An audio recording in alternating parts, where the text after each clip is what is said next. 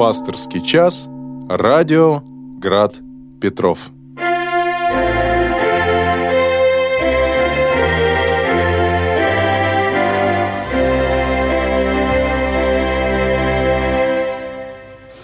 Добрый вечер, дорогие братья и сестры. С вами сегодня монах Давид, настоятель Коневского подворья, что на Загородном 7.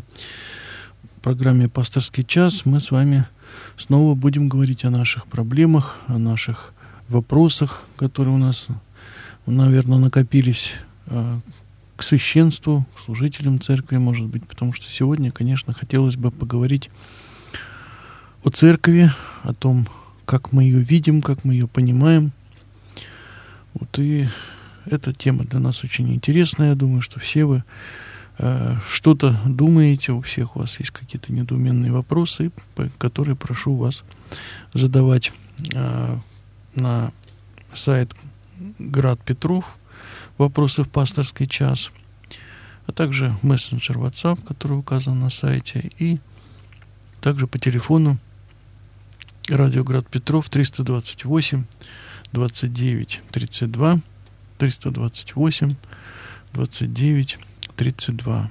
Вот что ваших вопросов хотелось бы услышать, ваши голоса и мнения, что вы думаете, и я с удовольствием постараюсь вам помочь.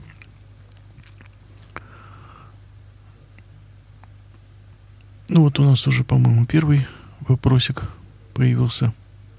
Да.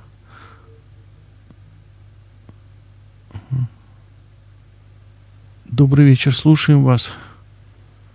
Здравствуйте, Здравствуйте. Вот, э, это говорит э, Александр. У меня вопрос такой по аскетике. Ну, тоже это, наверное, относится к пасторскому душепопечению, так сказать. Конечно. Потому что, наверное, тема животрепещущая.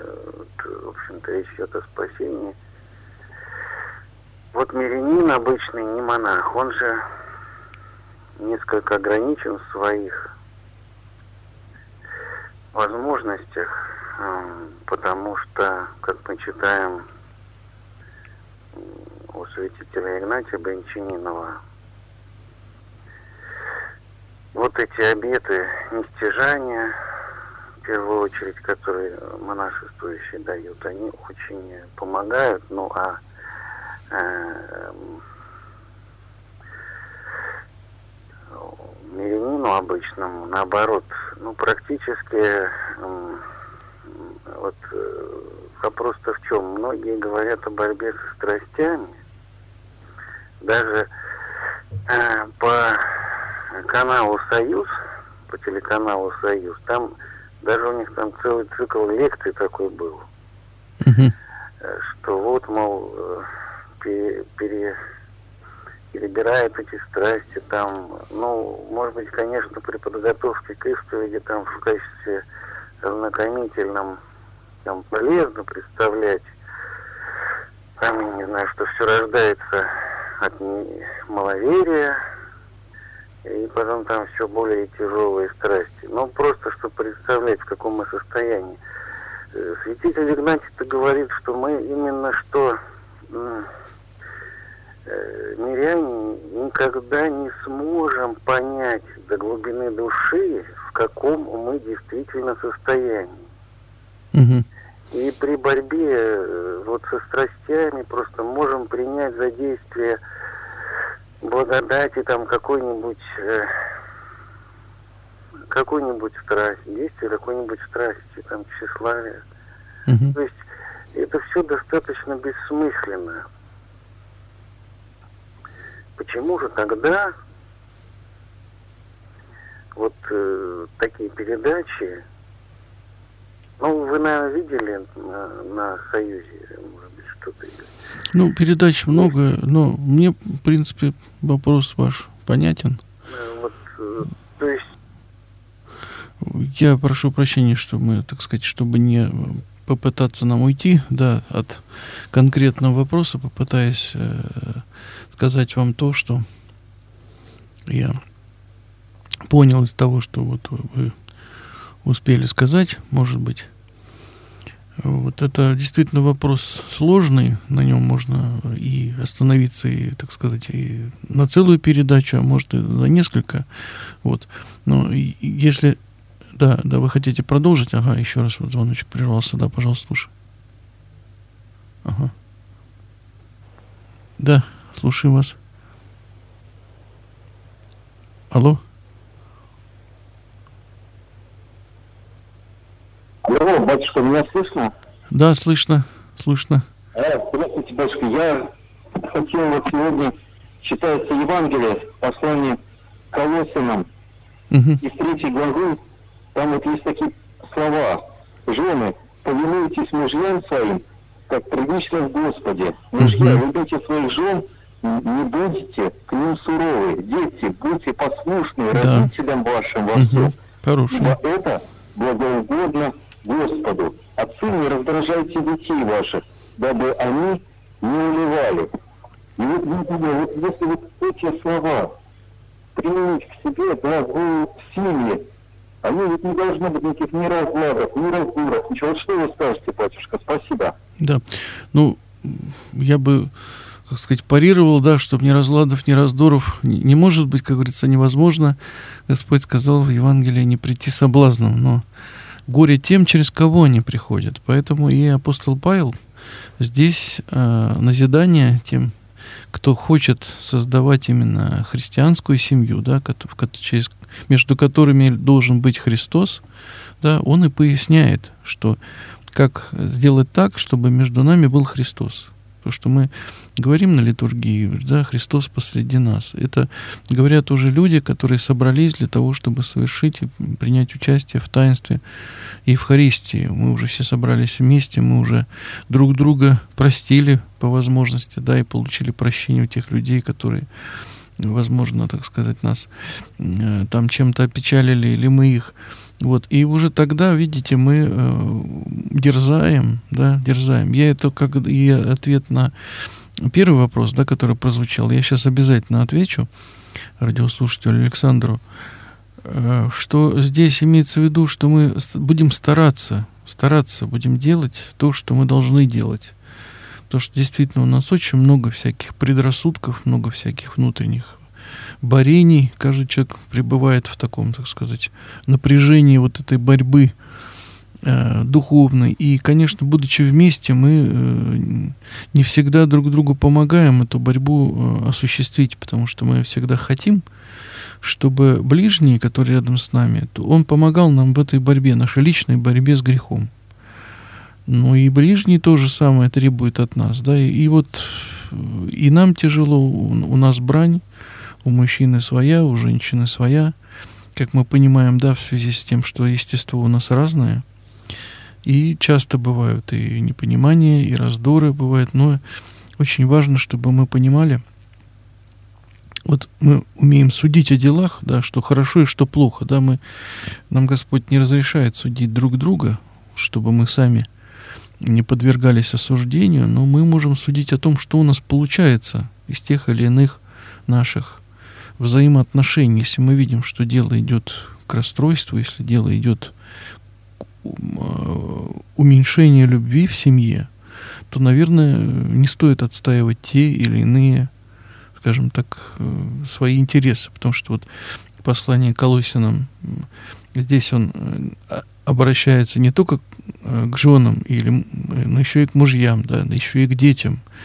и, и к родителям обоим по отношению к детям. То есть говорит о том, что у каждого человека есть своя ответственность перед Богом друг за друга. И понимая, что нам сложно друг с другом, вот нужно работать над своим самолюбием, потому что практически все наши грехи, да, их происхождение, наше самолюбие, которое выражается вот в трех видах, как пишут святые отцы, да, это самолюбии, да, самомнении, которое у нас, так сказать, бывает часто выше, чем должно быть. Вот, мнение о себе, да, амбиции у нас завышены. Сребролюбие, да, желание что-то приобретать, э, помимо чужих интересов. И еще славолюбие, да, когда мы пытаемся, так сказать, что-то сделать для того, чтобы показать себя, да, не всегда адекватно планы какие-то выстраиваем относительно людей, вот, набиваем себе цену и так далее. Но корень один и тот же, это самолюбие, и, конечно, это все у нас, так сказать, такое вот тяж, тяжелая наша брань. Вот, но тем не менее, вот переходя к первому вопросу, да, вот, вот тоже э, Александр говорит, что вот э, теряется надежда, если человек не, см- не может себя адекватно оценивать, то в чем тогда мы как бороться-то с грехом тогда? Ну, э, ответ простой, мы же и знаем заповеди Божии, волю Божию, которая у нас э, на все наши дела имеет определенный суд, суд Божий, да? И мы видим, что происходит от тех или других наших действий, да? Как э, человек подходит к исповеди? Он смотрит э, и на, свои, на свое поведение, на свою жизнь и э, видит, что он сотворил какой-то грех. Грех есть последствия греха, да? Похоть, зачав, да, э, рождает страсть, а страсть рождает грех, да, как Э, говорит апостол. И, соответственно, это значит, мы по нему уже определяем, какие в наш, у нас э, страсти внутри живут. Сейчас, к сожалению, вынужден вот сказать такую вещь, может быть, неприятную, что многие не умеют исповедоваться. Часто идет на исповеди э, пересказ тех или иных поступков, или тех или иных чувств, которые человеком обладают, да, человек пытается, так сказать, разобраться в них, приходит с этим на исповедь, но он не пытается применить вот те божественные заповеди, которые как раз нам и помогают нащупать вот ту самую страсть, то самое повреждение нашего естества, которое требует уврачевания на исповеди. Э, что э, от нас хочет Господь? Чтобы мы пришли и попросили то, что нам действительно было бы полезно, я имею в виду. Вот чтобы он помог нам воздействовать на ту или иную нашу страсть. Ведь редко кто просит об этом. Просит в основном допустить до причастия, значит, разрешить какое-то недоумение друг с, там, с соседкой или, может быть, с каким-то родственником. Как поступить, думают вот в той или иной ситуации, да. Иногда, если человек слишком к себе внимательный, ну, там, мучается мнительностью о том, что у него что-то не получается, и это считает, там сказать, но мучает его не скорее не то, что у него не получается, а мучается то, что он тот не такой, какой он должен быть в своих собственных глазах. И мучается честолюбием, на самом деле, а не тем, что у него что-то может не выходит. Ну, может, и не должно у него ничего выходить может быть, и не нужно ничего делать. Но, а корня э, вот, своего греха человек не видит, и поэтому эффект от исповеди, к сожалению, часто бывает весьма слабый. Что вот э, как раз делает человека неспособным излечиться, даже придя к такому великому таинству, как покаяние, где Господь готов сделать для человека невозможное.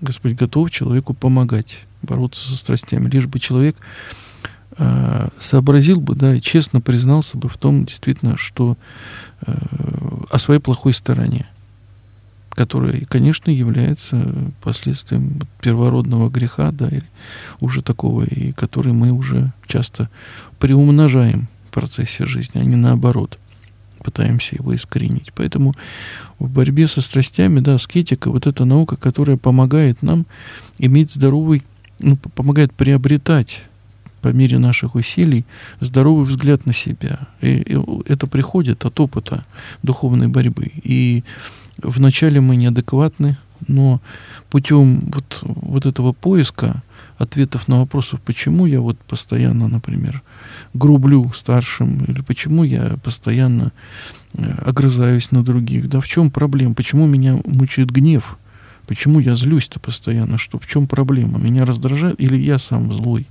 В этом надо, конечно, разбираться человеку самому. И чтобы получить нужное лекарство, мы идем к врачу, да, и он дает, но он дает нам тогда, когда мы правильно можем описать свою болезнь. Иначе мы получим лекарство, таблетку совсем от другого.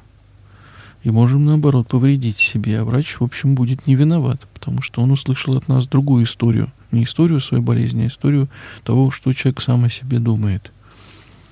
Вот поэтому это вот в ответ на первый наш вопрос, то не совсем важно, да, степень, да, вот степень адекватности, она, конечно, учитывается, но по мере борьбы эта адекватность, она у нас появляется. Результат есть.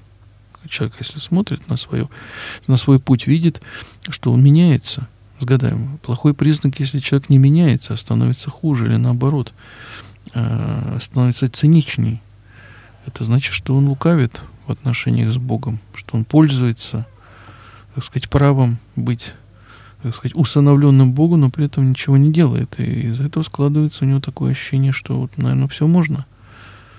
Что пост это вещь, так сказать, такая условная, да, что посещение богослужения это, ну, вещь такая, ну, не совсем обязательная. Это развращает человека. Человек получает от Бога несравненно больше, нося крест Христов, чувствуя благодати, читая какие-то книги и священное писание, но сам может ничего Богу не отдавать. Это, так сказать, э, носит душе тоже э, такой ущерб. Вот у нас еще один звоночек, пожалуйста, долго человек ждет. Слушаем вас. Здравствуйте. Добрый вечер, батюшка Рабожий Николай. Николай. Я вот вам задавал в последний раз вопрос вот о том, что вот тут старообрядцы говорят, что в православной церкви уже нет истинного крещения. Вы сказали, вот знаете, что условий часто нету. Потом, знаете, вот э, достаточно, чтобы соприкосновение с водой было. Батюшка, ну а как вот нет условий? Знаете, просят месячного младенца. Вот. Достаточно купель на треть заполнить. Но не делается даже это дно закрывают и лобик мочат, и все.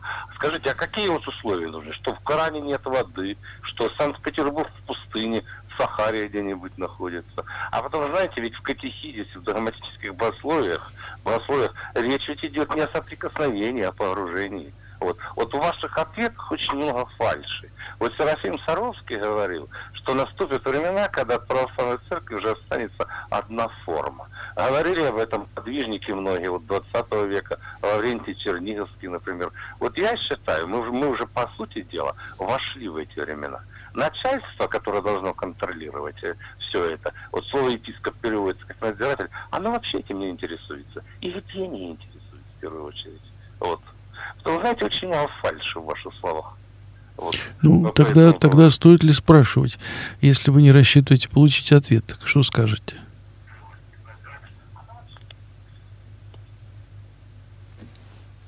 Ну вот видите, у нас Э, разговор ведь всегда складывается тогда, когда человек хочет услышать ответ на вопрос.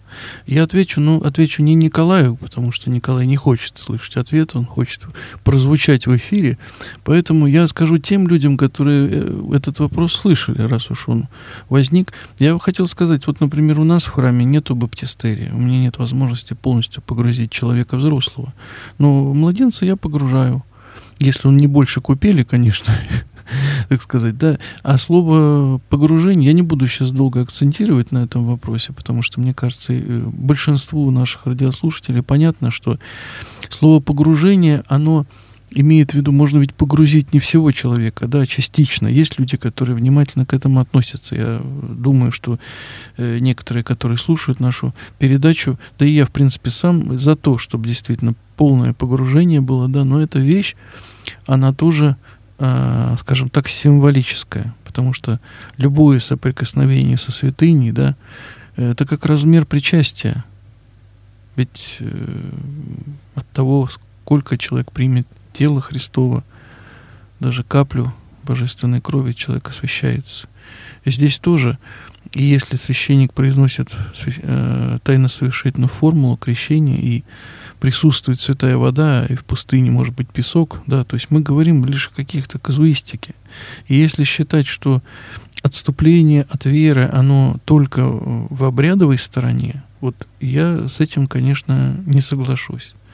Потому что обрядовая сторона, вот, формальная сторона, она так или иначе соблюдается.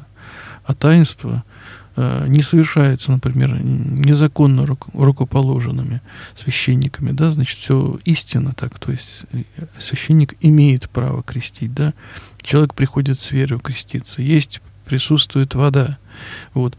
А люди часто, так сказать, вот, вот Николай, например, он считает, что вот быть, э, так сказать, это, это не истина. А я хочу сказать, что а истина ли а, сомневаться в силе таинств церкви? Я считаю, что он сам себя отлучает от этого всего, да, и считаю, что, а как же тогда получается, что а, Николай такой же фальшивый человек, да, ну, не, по крайней мере, меньше, чем я. Хотя Бог будет судить, да, кто из нас более виноват. Я же тоже человек грешный. Поэтому я бы хотел сказать и Николаю, конечно, хотелось бы тоже сказать, чтобы он э, не э, накликивал последние времена. Они все равно настанут. Но сегодня каждый трудится в меру э, своих сил. Я, конечно, прежде всего ну, пытаюсь сказать там о тех, кого я знаю. Вот. А Николаю все-таки тоже хотелось бы посоветовать, ну, трудитесь в меру своих сил. Сидеть и ругать, э, так сказать, э, порядке, да, с текущий век, это такое же бесполезное занятие, как вот терять время, да, на, скажем так, да, на, на то, чтобы э, постоянно жаловаться, что вокруг воруют или вокруг берут взятки, да, мы и что же нам теперь?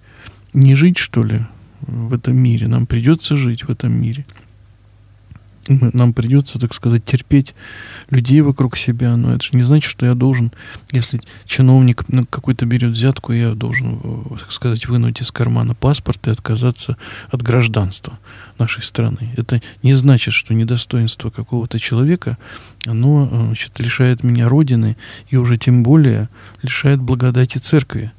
Как это может э, лишить? И я думаю, что Николай об этом знает, но просто мнение его, оно разрушает э, и его духовную жизнь, и, так сказать, к сожалению, может быть, и кто-то, слыша такие слова, в себе, в душе тоже может немножко повредиться. Поэтому, Николай, прошу вас, э, вот, во-первых, не обобщать, во-вторых, от, отнестись грамотно к этому вопросу. Грамотно.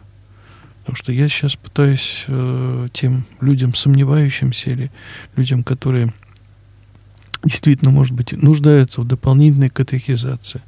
Вот. Они должны знать, потому что знание, оно разрушает еретические всякие мнения и просвещение, как одна из целей церкви, да, просвещение всего человека. Очищая его ум, приводя его к познанию Бога, он все более и более, конечно, удаляется от греха, от греховного сознания, от, от отягченного страстями, да, осуждения, э, неверия, сомнения, уныния и многого другого. У нас еще один звоночек, тогда уже, пожалуйста. Раба Божия Марина, здравствуйте, батюшка. Здравствуйте. Хочу вас поблагодарить за ваши ответы, за то, что вы сохраняете мир Господень, который нам дарит милосердно вот, что мы укрепляемся в вере и не забываем о том, что Господь нам дарует мир, вы сохраняете его все духовенство. Благодарю вас за это.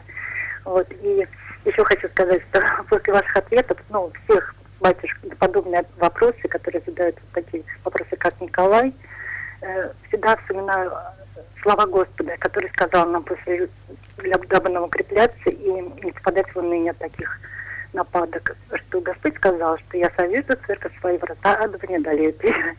Спасибо, Конечно, Господь. Да. Спасибо Конечно, вам, да. батюшка. Всего доброго. Спасибо вам тоже. Спасибо большое за добрые ваши слова, потому что мы создаем новый мир.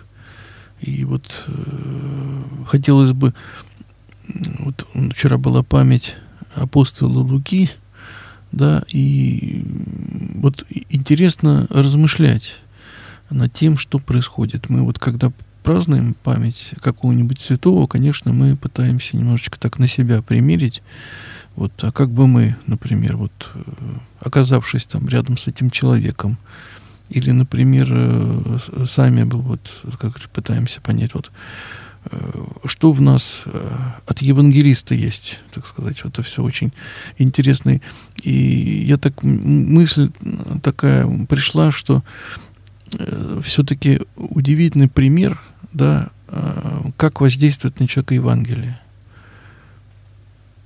Я, конечно, говорю о том, что он сам, да, написал Евангелие, того, что он сам видел, да, но вот эти знания, они преобразили всю жизнь человека, сделали его, э, сказать, человеком вечности, да, то есть вот, стоит у престола Божия, и вот мы пользуемся его трудом, его молитвами, трудами и болезнями, как мы поем в, в величании.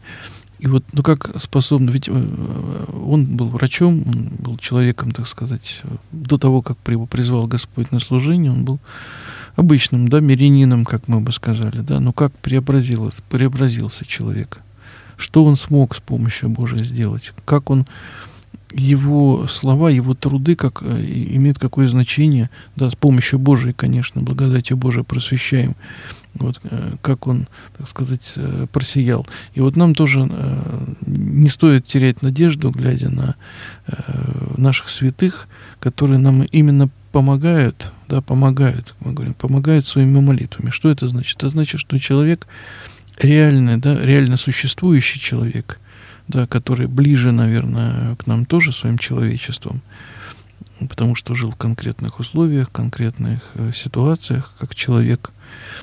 Вот. Он э, справился с, каких-то, с какими-то такими задачами и совершил, э, совершил подвиг. Э, как это не э, должно порадовать нас? Иногда нас вот будет такое вот уныние, что мы не способны ни на что. Вот тяжело, кажется, каждое доброе дело. С таким трудом дается. А тут вот пример, что одобряющий нас, поддерживающий нас, духовно укрепляющий нас на любой подвиг, который мы совершаем. Да, трудно, да, тяжело, скорбно в этом мире будете, как сказал Христос, потому что мы несем подвиг, хоть какой-то, хоть маленький, но несем.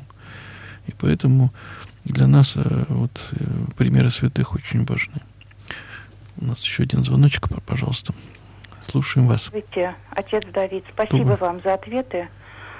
Знаете, у меня такой вопрос, но я вот все равно хочу спросить у вас, чтобы вы ответили.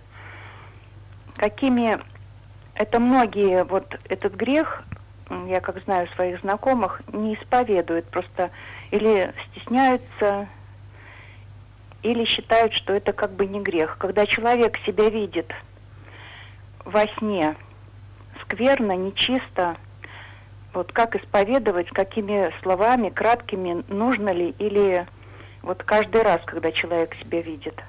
Вот просто даже такой вопрос вот появился. Угу. Спасибо. Ну, я вот сталкивался с такими исповедями, где человек, люди каются в, в том, что они видели во сне, и я думаю, что вот все, все равно люди рассказывают. Может быть, вы, так сказать, не можете знать такие подробности. Вот, ну, вы же знаете, что э, наши брани, они с трех сторон происходят все. То есть надо вспомнить просто, откуда все это берется у нас. Это в первую очередь от э, расслабленного образа жизни, объедения, лень и все, что делает человека уязвимым для всяких страстей, и они, в общем, производят в человеке такие, так сказать, какие-то мечтания, ощущения, которые э, визуализуются во сне. В связи с нашим таким мышлением, которым силами нашей души, которые есть и память, и э, кажется, помним мы свои согрешения. И воображение у человека есть, где он может свою силу, свою энергию еще каким-то ощущением, да, плотским придать, да, какое-то оформление, визуализировать ну, там, грех какой-то. А ночью иногда бывает, там, наш, работает наше воображение, потому что мы видим сны. Это говорит о том, что наша природа участвует в этом. Соответственно, это от природы может быть, от нашей, так сказать, от испорченности, да. Второй вот от людей, да, то, что мы говорим, это, конечно, опыт греховный э, человека, он, к сожалению, вот, то есть заразительные примеры. Тот, кто в свое время имел дело и видел какие-то журналы, фотографии, фильмы, в жизни, так сказать, тоже что-то у него случалось. Вот это оно потом для человека таким хвостом идет и очень мешает жить, несмотря даже бывает, что на преклонный возраст. И третье это дьявол. Но дьявол, он, так сказать, виртуоз в создании для человека искушений. И часто он чистым людям, порядочным людям, которые никогда в своей жизни, так сказать, и не помышляли ничего дурного, он, стараясь, имея цель смутить человека, да, облить его грязью, да, вот как человек вот в белой одежде, да, вот, вот запачкать его. И Бог попускает это, потому что человек ну, не может жить без искушений. То есть человек должен укрепляться в добре. Мы проходим трудный путь. Мы живем в борьбе в какой-то постоянной. Поэтому Бог, Он э, медлит иногда нас защищать, защищать, желая, чтобы мы потрудились. Поэтому вот три такие э, наши основные стороны, с которыми мы воюем. Да, с самим собой, с, с людьми, да, которые, так сказать, тоже нас бывает, так сказать, вводят в соблазн. И также с дьяволом. Но с дьяволом бороться очень трудно, и без помощи Божией, без благодати Божией человек этого не может сделать. Поэтому, если это от дьявола происходит, надо молиться, усиленно молиться, чтобы э, выйти, выйти неповрежденным из этой брани. У нас еще один звоночек, пожалуйста. А, здравствуйте, отец Давид, раб Божий Анатолий. Да, добрый, а, добрый. Вот я был, когда в монастыре, подошел в лавку, а там был иеромонах. Э, говорю, можно мне четки купить? Он говорит, нет, ты не монах, зачем они тебе нужны? Угу. Но через какое-то время там э, привезли иконы, и я носил, потом водитель носил, помогал. Ну, в конце он говорит, я тебе подарю четки. Я говорю, зачем? Ну, вот я хочу.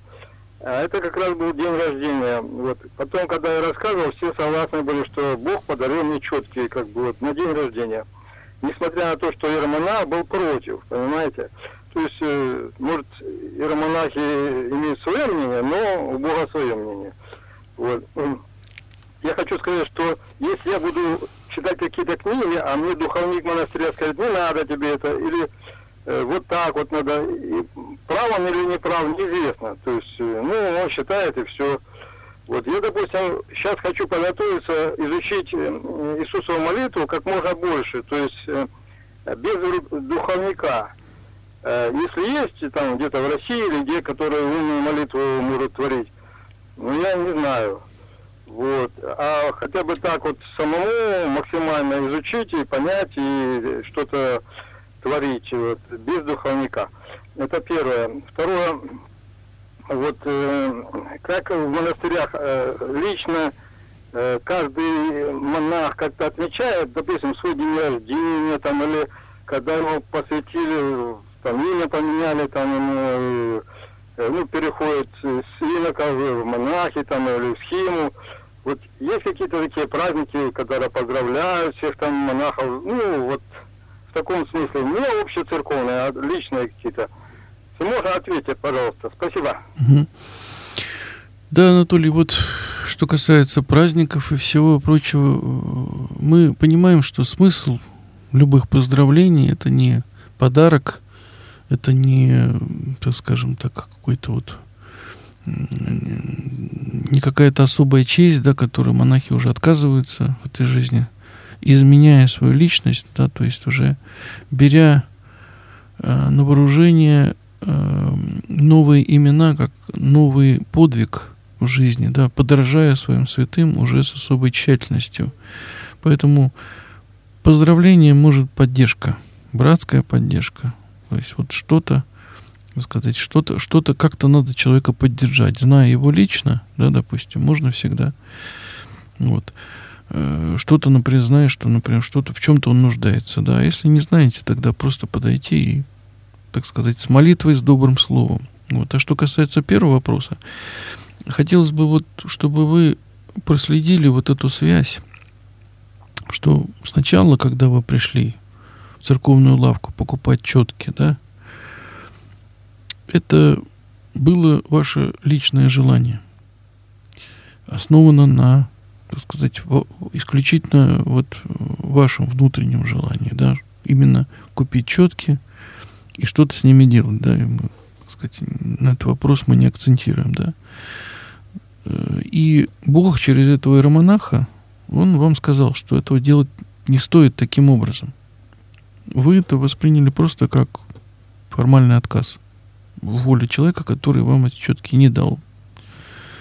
Затем вы начали что-то делать в церкви и потрудились, поучаствовали в церковном деле. И тогда Господь через своего служителя послал вам эти четки уже как человеку, который уже что-то для церкви делает конкретное. Да, отметил ваш труд тем, что вам нужно не только трудиться, а еще и молиться, естественно. Особенно молиться, потому что Иисусова молитва, она для людей э, является средством к, как любая молитва, средством богообщению и достижению определенного совершенства в этом. Ну, вот выводы, которые вы сделали, да, э, из этого, они, к сожалению, могут вас вернуть вот и подвергнуть, вернее, опасности. Ведь теперь вы снова решили этим заниматься, но уже без церкви, уже без совета духовника. И вот это может быть для вас опасно. Нужно заниматься Иисусовой молитвой. Это дело доброе, как любая молитва. Иисусова молитва, она помогает человеку, потому что она легкая.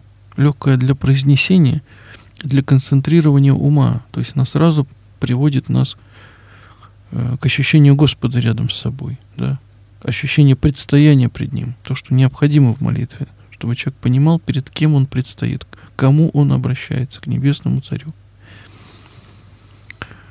Поэтому очень важно вот на этом пути, когда вы будете заниматься молитвой, чтобы духовник корректировал бы ваш путь, потому что очень многие люди делают это э, с ошибками, потому что и дьявол сопротивляется, как вы знаете, молитве, и наши внутренние силы мы можем, так сказать, неверно истолковывать ощущения, которые будут в молитве у нас. Или пользоваться, как цитатами из святых отцов, которые, к сожалению, мы очень тяжело понимаем этот опыт.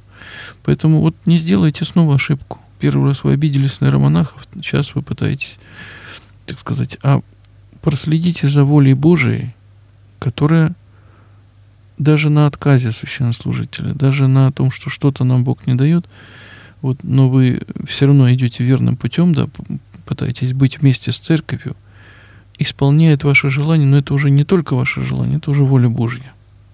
Вот поймите это так. Сейчас, если вы будете продолжать мужественно этим заниматься, но обязательно с советами духовника, вот, Бог даст вам еще больше.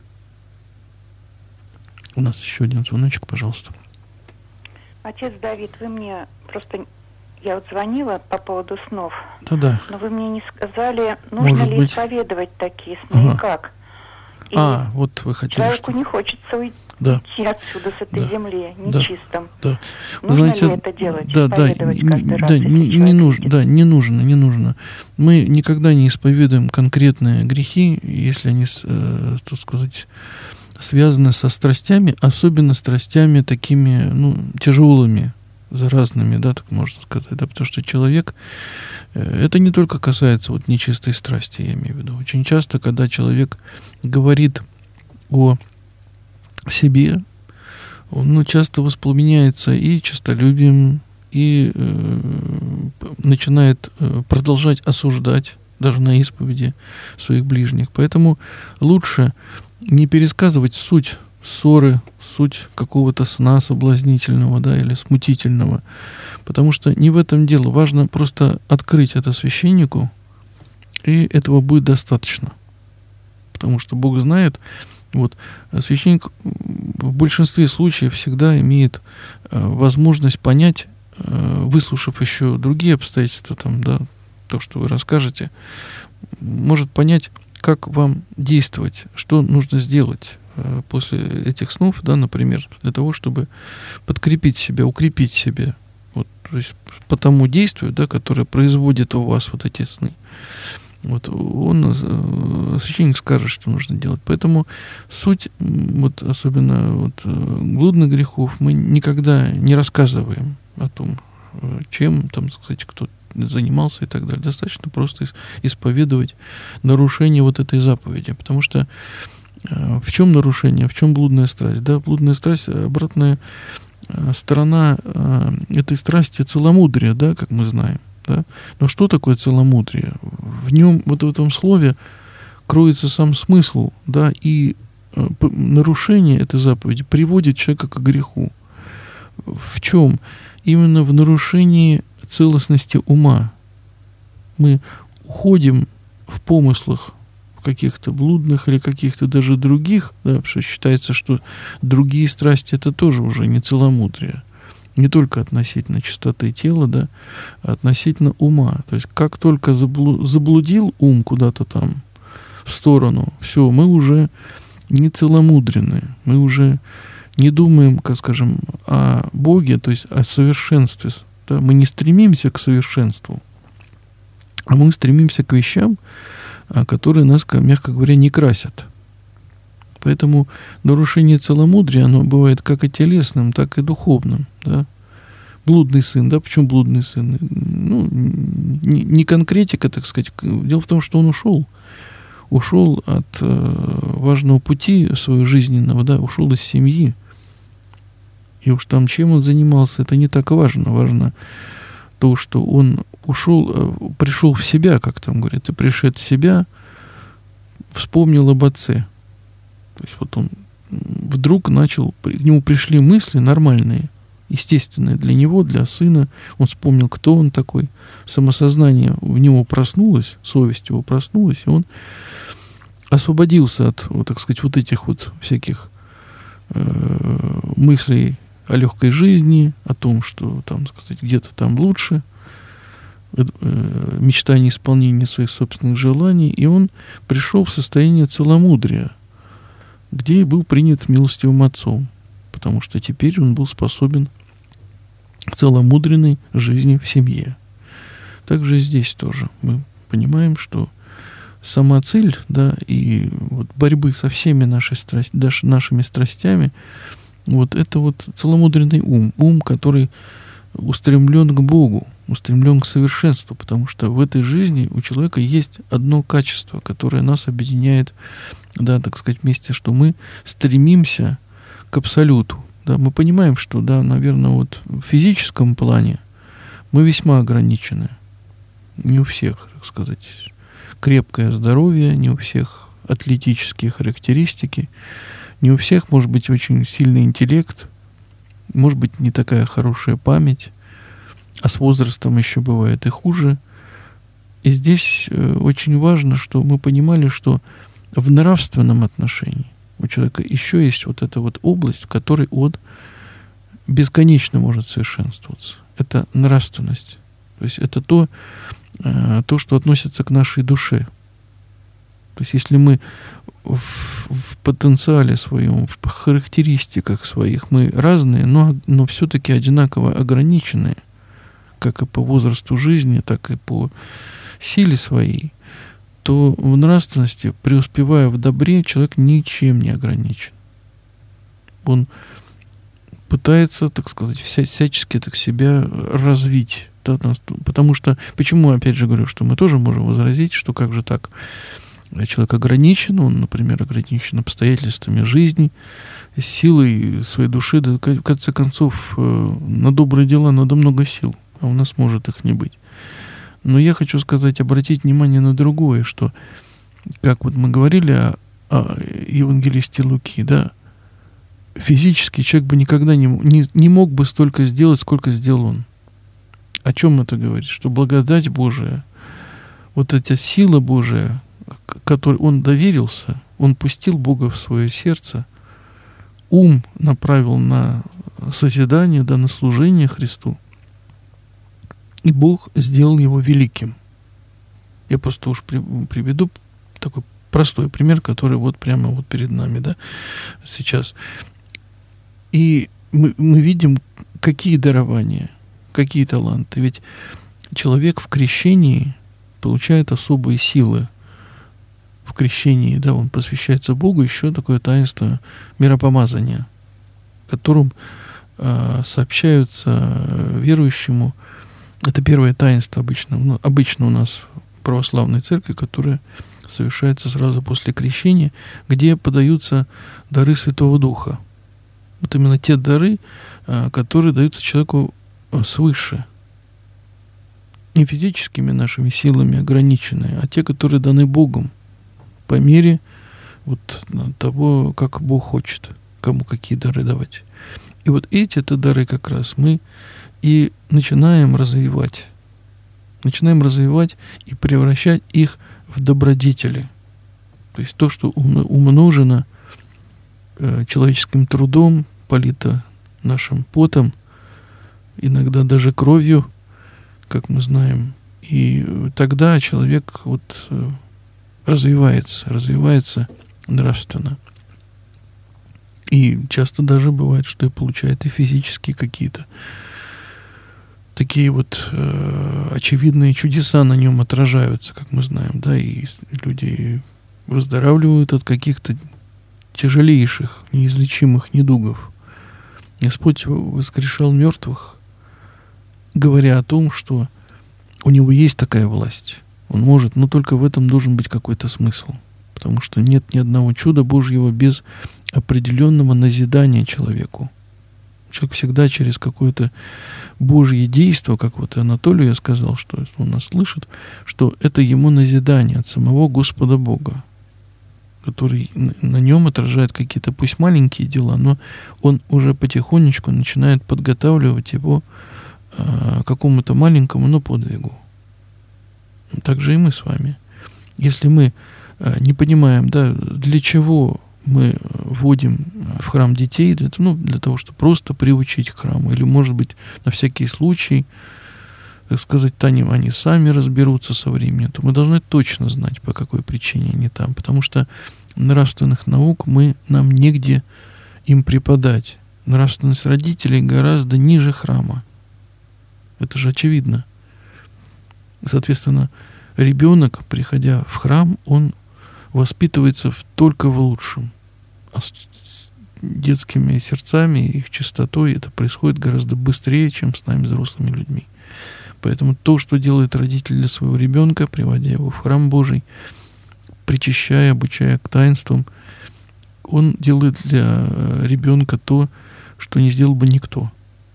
И за это ребенок, если он, конечно, потом проходит вот это испытание сложным возрастом, часто бывает, что искушение бывает сильнее, и не все дети вырастают, так сказать, сильно верующими, но в определенном возрасте, как опыт показывает, у меня вот так вот я часть судеб Господь открывает нам, да, через свое служение пасторское, многие в определенный момент жизни они вспоминают вот этот вот опыт, вот этого, вот это ощущение нравственного какого-то нравственной чистоты, да, не каких-то бесконечных земных целей, которыми человек живет, а вот именно вспомина, вспоминание такой вот первой своей любви к Богу,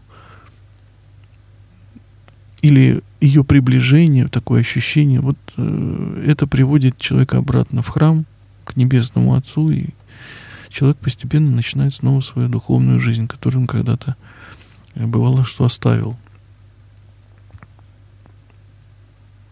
Очень важно нам это понимание э, той церкви, да, смысл которой мы, э, бывает иногда, не до конца для себя понимаем.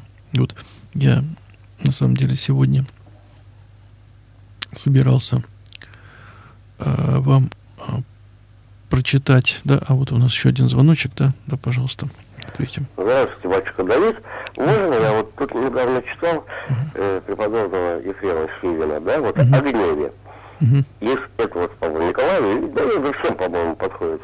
Если гнев вселится в душу твою, то им уже уничтожен день твоей жизни. По крайней мере, не позволяй гневу переходить на другой день, чтобы не погубил он целой жизни твоей. Потом, я уже давно заметил, что у всех одна и та же проблема. Все считают себя праведниками. И первым признаком начинающего, начинающегося здравия души является видение, наконец-то, своей греховности, которая, естественно, у всех есть. Все святые были грешниками, постоянно каялись. Угу. Ну, вот, даже некоторые отправлялись к простым смертам, получился, да, Господь Бог отсылал, знаете, наверное. Угу. Так вот, и, и Ефрем Сирин, писал, если сознаешь себе, что душа твоя больна скверными помыслами и злыми делами, то почему не заботишься о своей сокровенной болезни? Почему боишься врача нашего Христа? И дальше. Здесь утешение, там допрос, здесь терпение, там строгость, здесь нисхождение, там справедливость, здесь свобода, там суд, здесь безопасность, там теснота, здесь наслаждение, там мучение, здесь коростолюбие, там наказание, здесь смех, там плач, здесь холодность, там казнь, здесь пренебрежение, там вечный огонь. Здесь наряды, там чек не усыпающий. Здесь надменность, там унижение. Здесь хищение, там скрежет зубов. Здесь все облито золотом, там тьма и мрак. Здесь нерадение, там никому не прощаемые проступки. Хорошо сказано, правда? Конечно. Алло. Да, конечно, святой человек. Это вот прямо замечательно, прямо вот. Да. По-моему, Согласен вот с вами. Надо да. читать. Согласен. Это, знаете, вот книгу мне очень Видите, вот... Подарили преподобного Ефрема Сильно о покаянии, да, вот в церквушке одной. Хорошо. Ну, видите, вот э, эта тема, она созвучна э, там нашему разговору об исповеди, да, как мы говорим, что мы не очень э, понимаем до конца, э, в чем состоит таинство этой исповеди, где человек должен прийти подготовленный. Именно подготовка не в том, чтобы прочитать какой-то канон или поклоны какие-то сделать дома, а именно для того, чтобы мы осознали болезнь, больным себя человеком поняли. И вот поэтому великие святые считали себя грешниками, потому что они не отрицали свою болезнь. А многим, вот, э, как сказать, э, помните, это вот евангельская вот эта тема, где апостол Павел говорит, что фарисеи и судукеи, народ Божий, он поставил свою праведность выше праведности Божией. Сейчас не скажу точно в каком послании это, но оно говорит о том, не, не, не праведниками они себя считали, а считали более праведными, чем другие люди. Понимаете, вот здесь речь идет о сравнении. Ведь если спросишь человека, ты праведник, никто так о себе, наверное, не скажет, разве как откровенно больной самолюбием человек. Вот. Но человек скажет, ну вот, а, а что я? А вот другие, вот, да, он все. И часто мы сравниваем себя с другими людьми, о них ничего не зная. Вот хочу подчеркнуть. Мы же не знаем, что в душе другого человека происходит. И поэтому здесь очень важно не о праведности думать о своей, а думать о грехе. Потому что о том, что у нас есть какая-то беда. И когда у нас что-то случается, мы же думаем о своей проблеме, а не о том, что, так сказать, просто сидим, пытаемся оттолкнуть ее от себя, говорит о том, что сегодня хорошая погода. Потому что время наше ограничено этой жизни. Поэтому здесь, ну, читая такие книги э, подвижников, конечно, нам полезно хотя бы там по полстранички в день ежедневно читать для, для поднятия нашего духа, для пробуждения нашего самосознания и вспоминания о вечном суде и будущей жизни.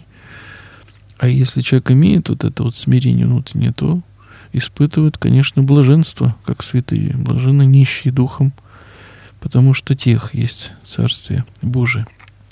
У нас еще один звоночек. Пять, пять минут осталось у нас всего.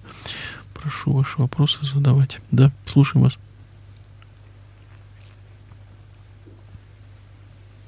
Алло? К сожалению, не удается звоночек, но вопросы в прямой эфир пришли. Вот э, грешник из Санкт-Петербурга пишет э, о том, э, как исповедоваться э, в грехе рукоблудия. Ну, конкретно э, люди исповедуют этот грех, и он как раз э, говорит о духовной проблеме, да, с которой, которую надо наблюдать и понимать, что для, при, при каждом заболевании у человека своя диета. Вот я имею в виду в том плане, как относиться к себе тогда – чтобы страсть человека не, не, не доедала, так сказать, не, не мучила, да, весь страсти, которые мучают человека, ну, в том числе и гнев, тема гнева, она такая, как сказать, мы видим уже только последствия, сам гнев, да, но надо понимать причины. И у каждого греха есть своя причина. И это, конечно, нужно обсудить с духовником, откуда это взялось и как прекратить доступ кислорода к огню, который нас терзает. Вот это для нас, так сказать, какие-то, потому что часто человек по страху того, что он не справится э, со своей страстью, часто и не исповедуется в ней, и ничего не делает, и, то есть теряет, теряет надежду побороться.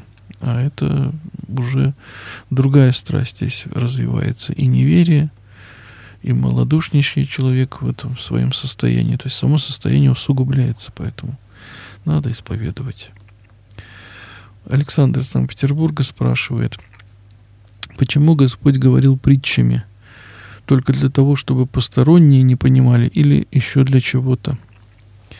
Ну, в данном случае я думаю, что Господь все-таки хотел, чтобы а, люди понимали, потому что единственная возможность рассказать о а, глубине этой жизни, да, как вот о том зерне Царствия Божия, которое внутрь нас есть, и которое уже для нас начинает в какой-то степени открываться, да, в чем мы много слов Спасителя слышим в Евангелии, о том, что говорят, что некоторые есть здесь суть стоящие, которые еще не вкусят смерти, но уже увидят пришедшее э, Царствие Божие в силе.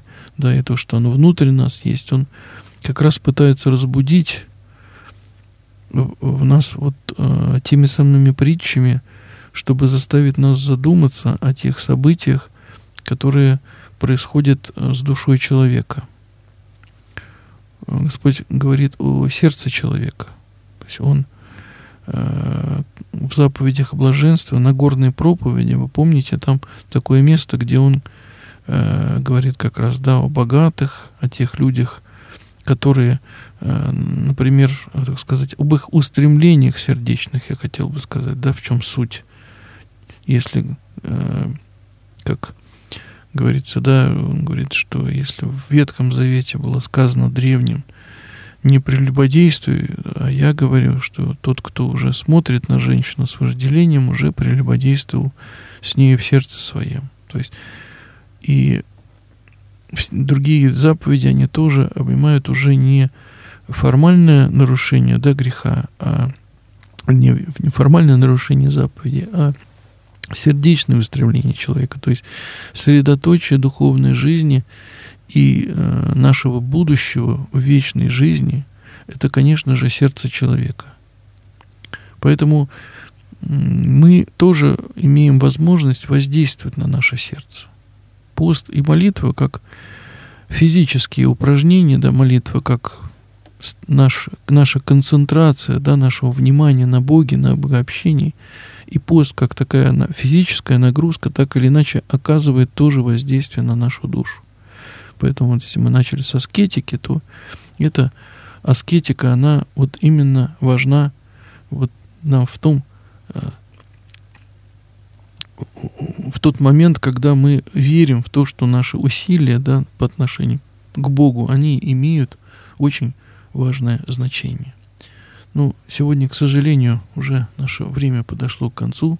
Я всех благодарю за ваши многочисленные, очень интересные вопросы. Вот. И, и хотелось бы закончить э, отрывком из Евангелия э, от Луки, где он говорит, что польза человеку приобрести весь мир, а семя самого погубить или повредить себе. Ибо кто постыдится меня, моих слов, того Сын человеческий постыдится, когда придет во славе своей и Отца святых ангелов. Аминь. Спасибо вам большое за вопросы. С вами был Роман Давид, настоятель Коневского подворья на Загородном проспекте. Храни Господь и Матерь Божия. До свидания.